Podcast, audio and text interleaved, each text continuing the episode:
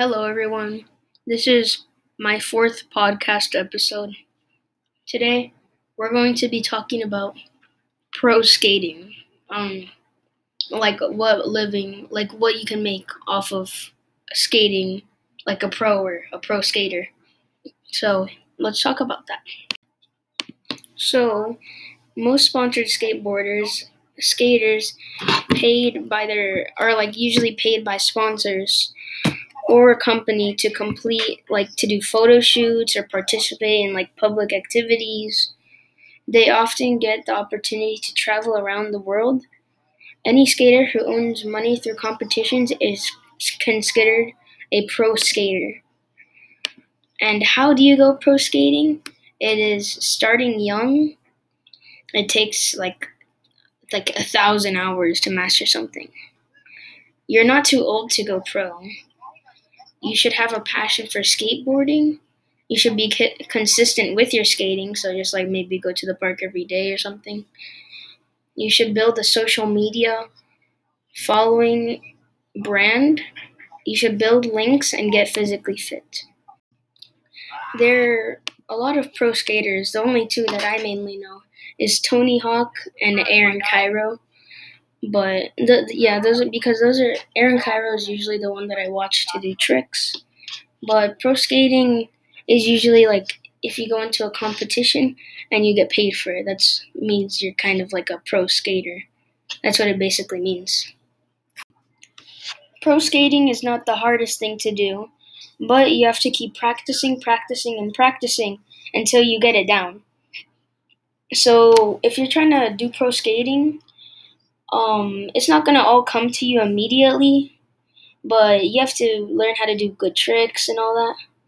So I prefer you don't get your hopes that high up, but and when you get better, you, you can probably, if you set your mind to it, you can probably become a pro skater. In my opinion, you know, this is this whole podcast is based on my opinion. I'm just you letting you know.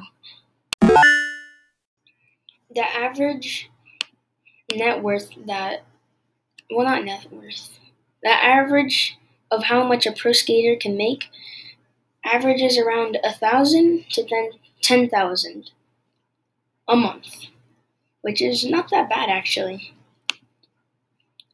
And if you are wondering, the richest skateboarder is Tony Hawk, making a net worth of 140 million, which is crazy. so yeah, I'm pro, uh, pro skating is not as bad. Skateboarding is not the easiest thing to do. So if you're trying to become a pro skater, I prefer you keep practicing, practicing, practicing until you get at least one trick down. Because if you don't remember the trick or like have muscle memory on that trick, then you're probably going to lose the trick. So I prefer you keep practicing if you are going to go pro. The SLS World Tour is a competition competition that features pro skaters from virtually every corner of the world. So there is skaters from India, um, USA. It's just like it's just something where like all the skaters get together and they face each other off on the tournament.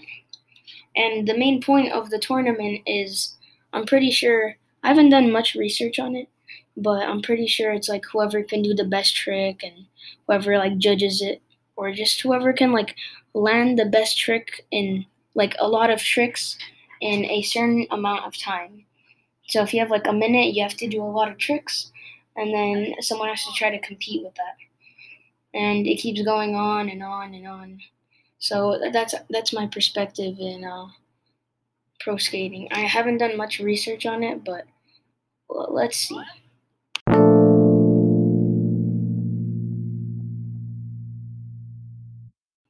So I found it. Google says the highest and the lowest scores for each run are dropped, and the remaining three scores are averaged to two decimal numbers.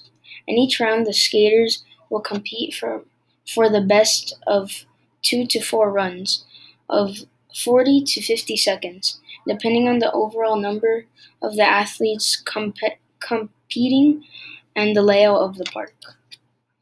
It's a little confusing, but you just have to uh, hear it to get it, or just just keep hearing it. You know, it's kind of confusing. However, when I, when I first read it, it was pretty confusing. so I played a lot of skateboarding games. Well, the thing, the the two games that I've played with skateboarding involved is Skate Three and Tony Hawk Pro Skater One and Two, which I recently got.